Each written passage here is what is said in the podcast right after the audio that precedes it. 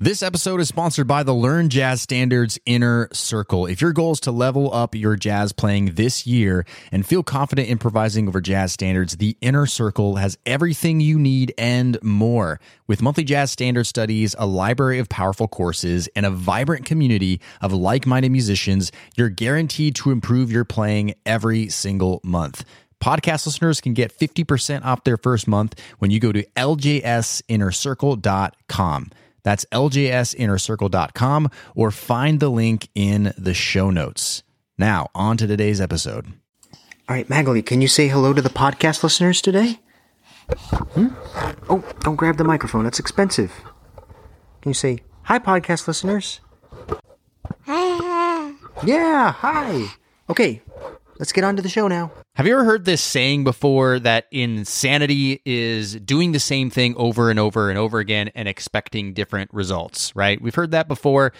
Well, I often think about that in terms of friction. Like, what friction are we experiencing in our jazz playing and our musicianship that we keep leaning into, that we keep just accepting. And instead of reducing that friction we just keep doing the same thing over and over and over again but yet are expecting our jazz playing and our musicianship to improve. Well today i'm going to be talking about that how to avoid friction in your jazz playing your jazz improvement and what we can do to start recognizing it. Let's do this thing Welcome to the LJS Podcast, where you get weekly jazz tips, interviews, stories, and advice for becoming a better jazz musician.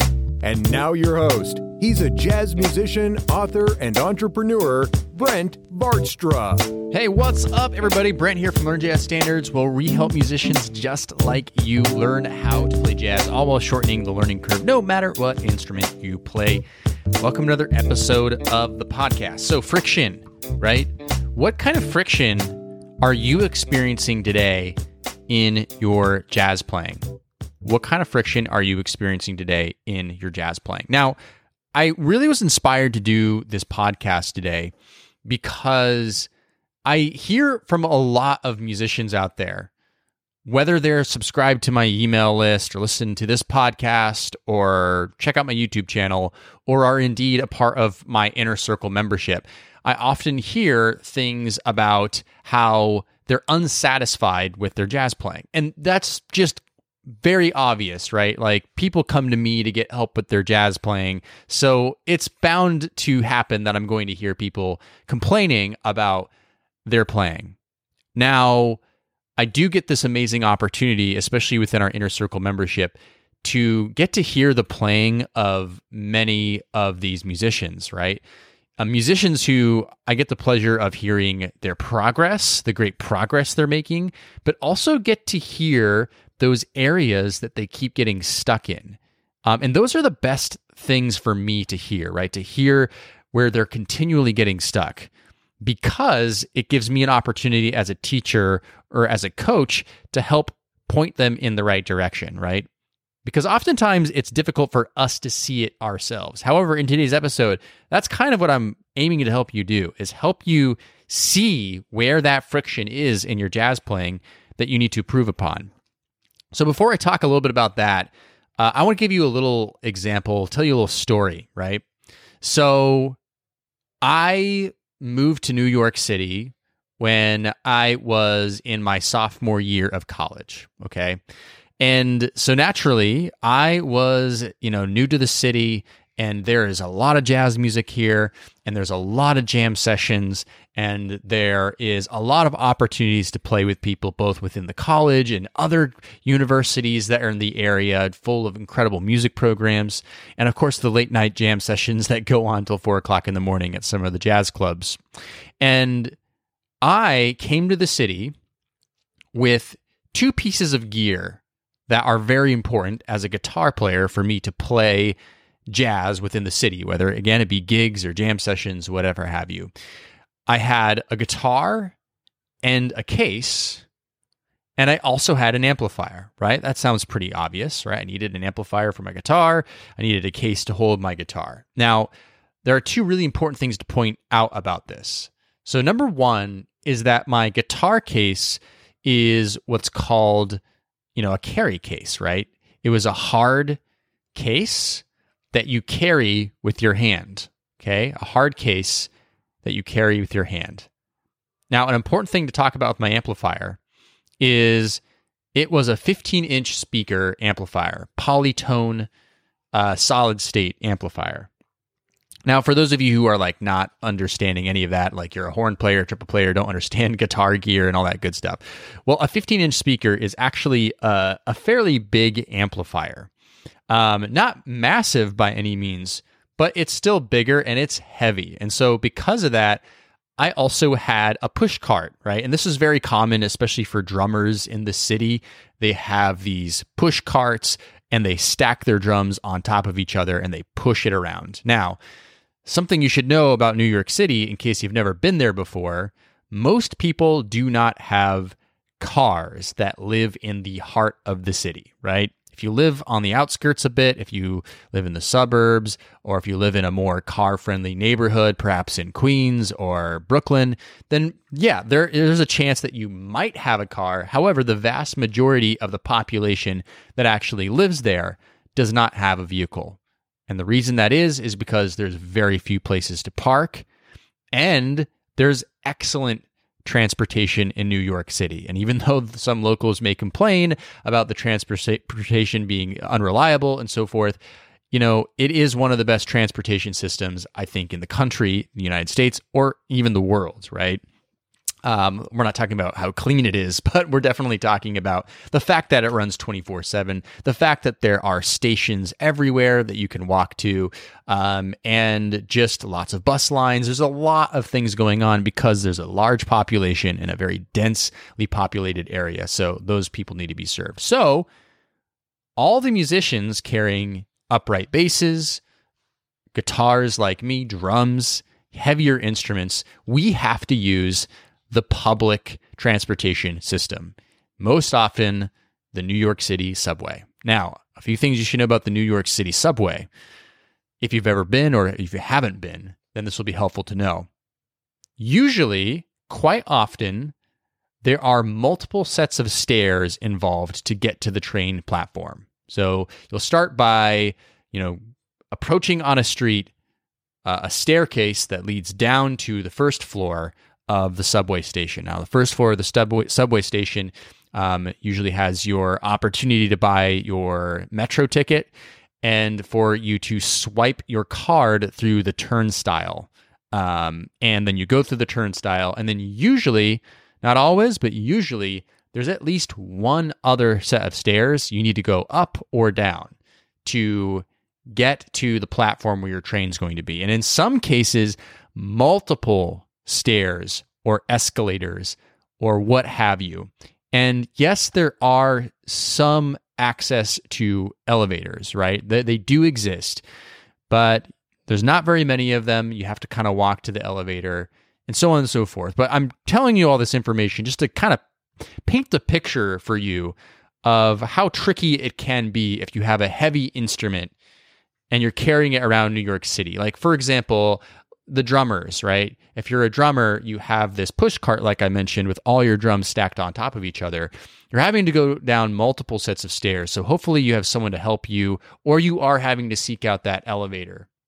Either way, it's a lot of work to push your stuff down the street. And, you know, it's likely that if you live, um, in New York City, you're living in an apartment, and unless you live on the ground floor, you're going to deal with multiple sets of stairs. And there's a lot of pre war old buildings in New York City. For example, the first apartment I lived in was a five floor walk up, no elevator, right?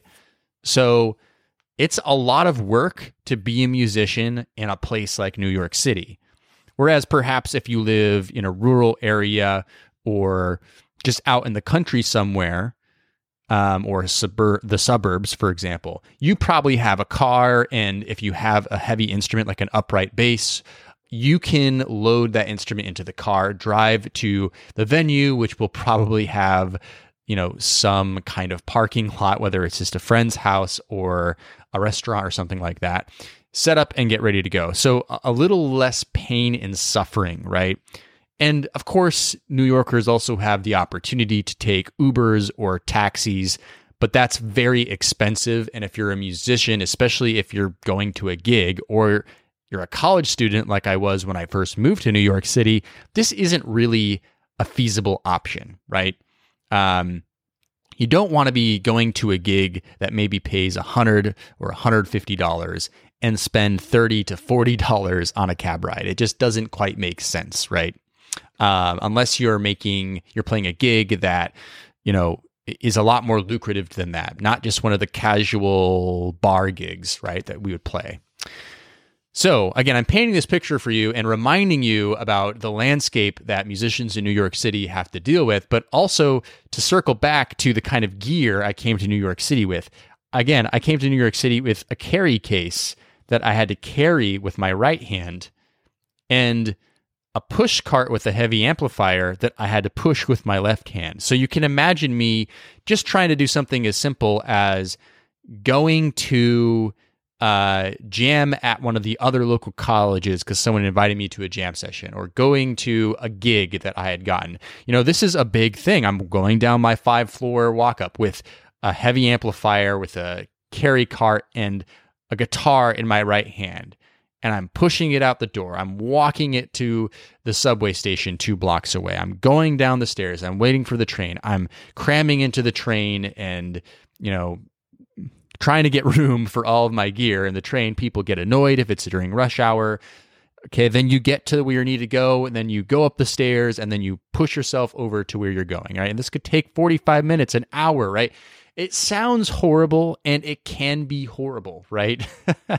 but this is kind of what we do. And I haven't even really mentioned what the weather is like in New York City in the summer, right? So if you don't know the United States that well, on the East Coast, it can get kind of humid, even up north where New York City is. In fact, it gets quite humid and hot during the summer. And the subways are even hotter because there's no air conditioning, very limited ventilation, and it really just becomes this sauna hot box that you're uh, waiting on the train for, hoping to get into the you know air conditioned train as soon as possible, right? So again, all of this is kind of difficult. And for years, I lived with this. I would carry that guitar, that heavy guitar, with my right hand and push that cart with my left hand. And somehow I figured out how to haul it up and down long subway steps and down long New York City blocks to all of my different destinations to play uh, my instrument and to learn how to play better, right?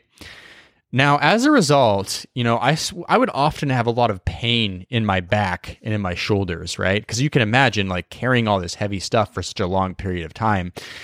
A lot of pressure on your body to do this, right? Now, I'd always see uh, much wiser musicians than me carrying around backpack cases, right? So guitar players can get these cases that are actually like backpacks and your guitar sits inside of the sack and you wear it like a knapsack basically. Now, it's still heavy because it's a guitar you're wearing on your back, but it's exponentially easier on your body to wear a heavy backpack than it is to carry a really heavy hard case in your right hand, right? And I'd also see lots of guitar players carrying around these small amplifiers, like small amplifiers that were usually a little bit higher quality because they wanted a good sound. And therefore, they would have a little, even a little carrying case. So they'd have their backpack on and they'd literally have a small amplifier that was either carryable with one hand or they could carry with both hands, right? So again, not perfect, not entirely comfortable, but exponentially easier to get around the city, to get to your destination, and to play music than it was the way I was doing it. And I resisted doing this and investing my money in a backpack case or a smaller amplifier partly because I truth I truthfully didn't have a lot of money at the time. Like I didn't really have a lot and so any expense to me was a much bigger deal than it is to me now, right? Um you know, but that being said, you know, purchasing the two hundred and fifty dollar, I don't even remember how much my case, my I, my backpack case costs, but you know, it was something that I could have done. Right, I could have made sacrifices elsewhere to essentially save my body a lot of turmoil, but also make my experience of becoming a musician in New York City much easier, right? And with an amplifier, I could have settled for um, not the best quality one, right? But one that would do the job and still get the job done and be small enough and feasible enough to carry around.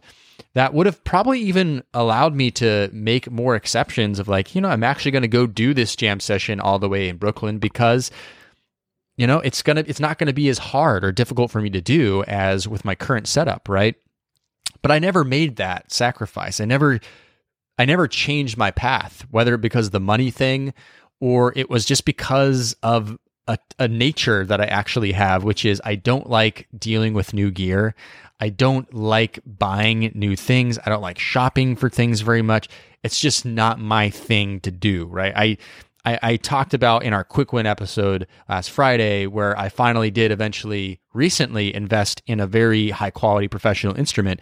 You know, it took me a long time to come to that conclusion to do it because I just simply don't like changing what I already know works, right? But of course, again, doing this for years, and when I say years, I do mean years. I now have a weird tic when I'm walking around where I'll like shrug my shoulders a little bit. And I'm 100% convinced that came from years of carrying around equipment around New York without proper care for my body, right? So sometimes I'll be walking down the street and I'll just kind of randomly shrug my shoulders, right? It's just like a little tic that I've developed, right? So all these things that made my life much harder and still have lasting effects into this day because I chose not to reduce the friction I was experiencing. Right. So there I just said, I said that word that's kind of the theme of today's episode friction. Right. How long will we go on with the friction that's causing us to not become a better musician just because it's more comfortable in the moment to do nothing about it, right? And that's essentially what was happening to me is even though I was uncomfortable, it was just easier for me to keep going through the motions of what I was already doing, right? It was easier for me not to deal with the problem at hand and to simply continue going along the way I was going along, right? But of course, years later, I eventually did invest in all of those things. I invested in a smaller amplifier that was good quality, that was carryable, and I got that backpack case and 100% things became exponentially easier, right? Eventually, I actually did invest in a car, which we won't get into that, the pros and cons of that. I now live in a much more car friendly uh, area of the region. But, um, you know, all these things eventually reduced the friction that I was experiencing around the ad- idea of going around the city playing music. But let's bring this back into more of our application for today's episode, which is when we're listening to ourselves play, whether it be because we recorded ourselves or we're hearing ourselves in real time, and we don't like what we're hearing, oftentimes we just double down on what we're already doing, right? I just need to practice more is a big common one people will say to themselves. I just need to practice more. And so they'll practice for longer hours. They'll feel badly when they don't practice long hours because that's the idea. I guess I just need to get my 10,000 hours in, right? And then I'll become the musician I want to become, right? We tell ourselves these sorts of things. Or we go, you know what it is? I just need to learn more jazz solos, right? If I learn more jazz solos, I would finally become the jazz improviser I've always wanted to be. And that's not necessarily a wrong statement. That's definitely a helpful tool. But you'll just continue on doing the same things you're doing, yet still listen back to yourself and go, I still don't like what I'm playing. Or you'll keep improvising over that jazz standard with the backing track over and over and over and over again, perhaps for 20, 30 minutes at a time, improvising over these chord changes, but you're still frustrated with how you can't outline the chord changes effectively. Okay, and I hear this all the time, right? And I hear here's a common one that I actually hear with inner circle members that I'm constantly coaching and recorrecting on is like, hey, I'm playing great melodic ideas, but I can't play long stretches of eighth notes, right? It all just sounds like small, broken up ideas over the chord changes, right? Okay, so this is where we have to become a little bit more active. And the first step to reducing friction in your jazz playing is by listening to yourself, right? And a lot of people have a resistance to doing that. That's why in our inner circle membership, one thing that we really encourage people to do, and our most successful members are the ones that are continually recording themselves and sharing their progress with the rest of the community and, of course, themselves. Essentially, they're documenting what they're doing, right? So you have to start there but it can't stop there either. You have to listen to your playing from an objective standpoint, not in a judgmental standpoint of like, oh God, I can't believe I played that wrong note again. Oh my gosh, this is totally not where I want to be now. That's not really ultimately helpful, right? That's kind of more approaching it from an emotional perspective, right? Rather than just a logical diagnosis kind of a perspective. So, what you need to look at is go, oh, I don't like this particular occurrence that just happened in my jazz playing. Stop the recording. What's happening there? Okay, what is actually going on? What specifically about that note did I not like? Okay. So we can listen to that note and go, oh, the problem with that note is I resolved to the fourth on this chord instead of the third. I mean, that's just an example. That's like, but that's specific, right? I'm being very specific with you because that's kind of the way I want you to think when you're diagnosing your playing, right? Or, you know, something's missing from my solo. What is it? Uh, let me go listen to my favorite saxophonist. Oh wow, they really just they play these longer two bar phrases every once in a while. Or man, they really play with a lot more rhythm and syncopation. How do I do that? Like, what is something that I can do right now to emulate what they're doing? Now, most of the time, the answer isn't, okay, let me put on a backing track and improvise for endless amounts of hours. No, what we need to do is we need to take the magnifying glass, right? Even take the microscope out, pinpoint that area that we really want to focus on, and slowly but surely start sanding it down, start rounding off the corners, start working on that thing. Or perhaps your teacher or your coach or something that I've said to you on this podcast over and over and over and over again, you've heard it, but you've never actually taken action on it. Like you know this is something that you need to do. Could be something really broad like, hey, I know I need to um you know, work on these three things in order to improve, right? I'm not learning jazz standards right now, or I'm not learning the melody by ear yet, right? I'm still reading all of the melodies out of a real book, right? But you've never actually gone through and adjusted that, right? Then we can't really expect change, right? Let's go back to that quote from the beginning of the episode. Insanity is doing the same thing over and over and over again, and it's expecting different results.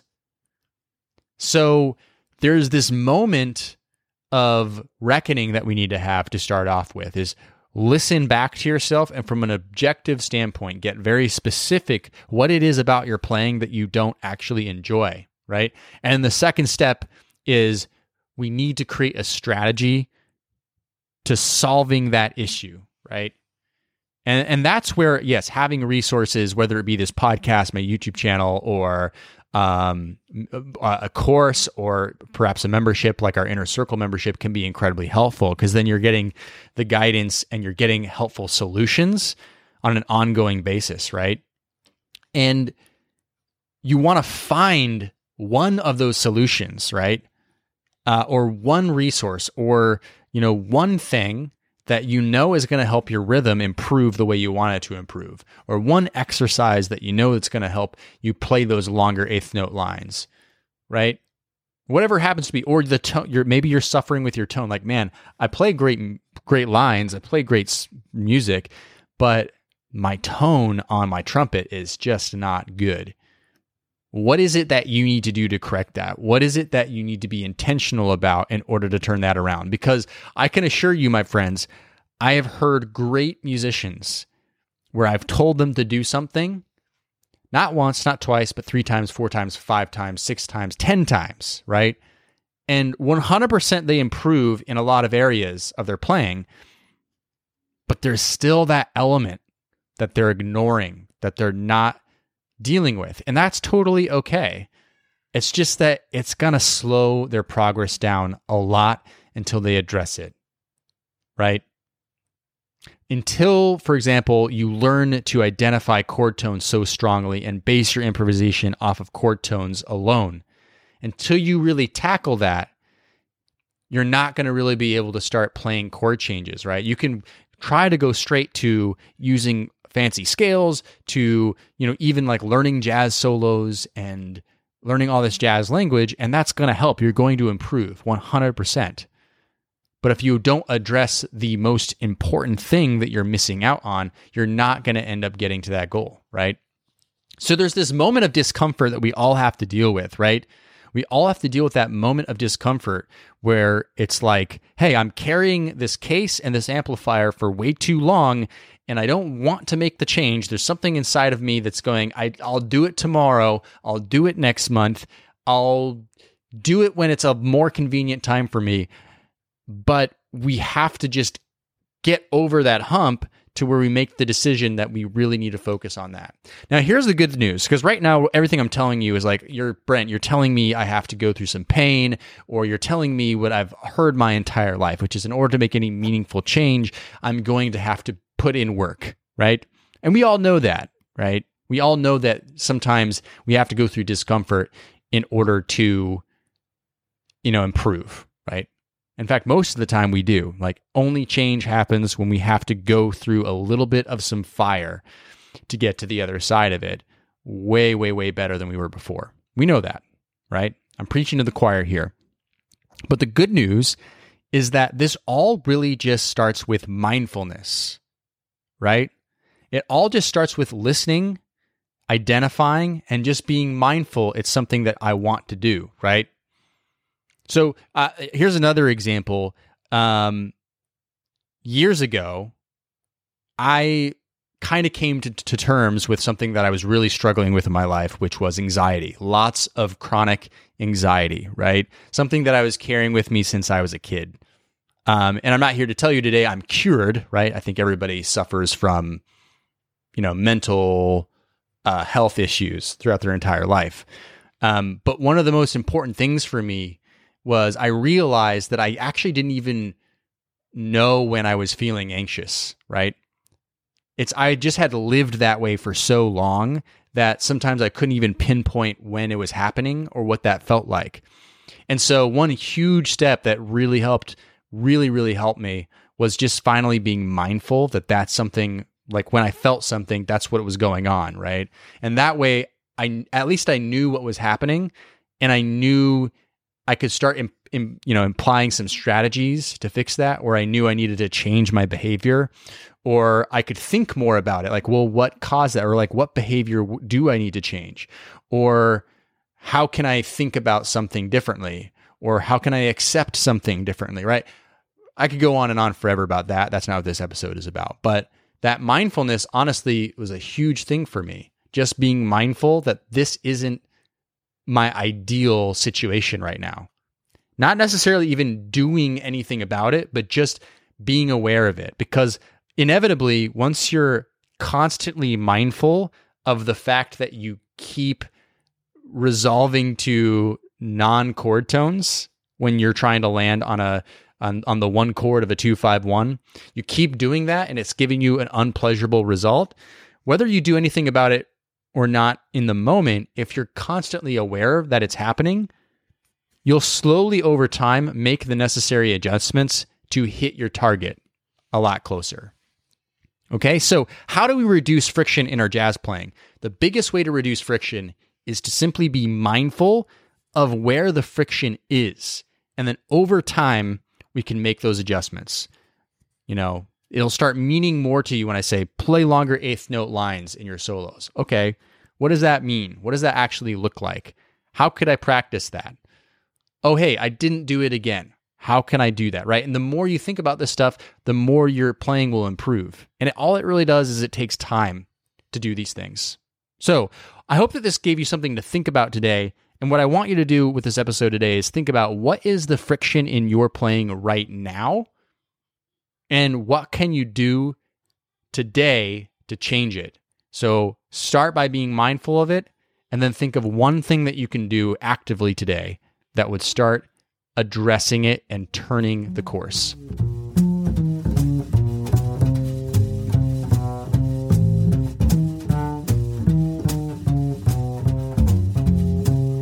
All right, that's all for today's show. Thank you for joining me today. Appreciate your time. Hope that you enjoyed this episode and that you found this helpful, that you got something out of it. Hey, LJS Inner Circle membership. We'd love to have you join us. Uh, if you need some extra help with your jazz playing, a little extra direction, uh, a community of other musicians playing all sorts of instruments that are here to help and support you and have a good time. The main thing we do in there is we learn a new jazz standard every single month and uh, it's just awesome. But we also have a bunch of other courses on specific things like the blues or rhythm changes or ear training or what have you, right? Or if, if you're a piano player, guitar player, trumpet player, bass player, piano player, we have uh, courses specifically for you too. But even just that simple goal of learning a, jazz, a new jazz standard a month really well and uh, taking something away from that, that's really where we see a lot of people making a lot of success. So feel free to join us over at ljsinnercircle.com. That's where you can learn more about it. Sign up, and we'd love to have you. All right, we're coming out with another great episode of the podcast this upcoming Friday for a quick win episode. We'll see you back then. Make sure you subscribe wherever you listen to podcasts, and happy practicing. Cheers. Thanks for listening to the LJS Podcast, brought to you by LearnJazzStandards.com. Subscribe to the series on iTunes, and don't forget to join our jazz community at LearnJazzStandards.com forward slash newsletter.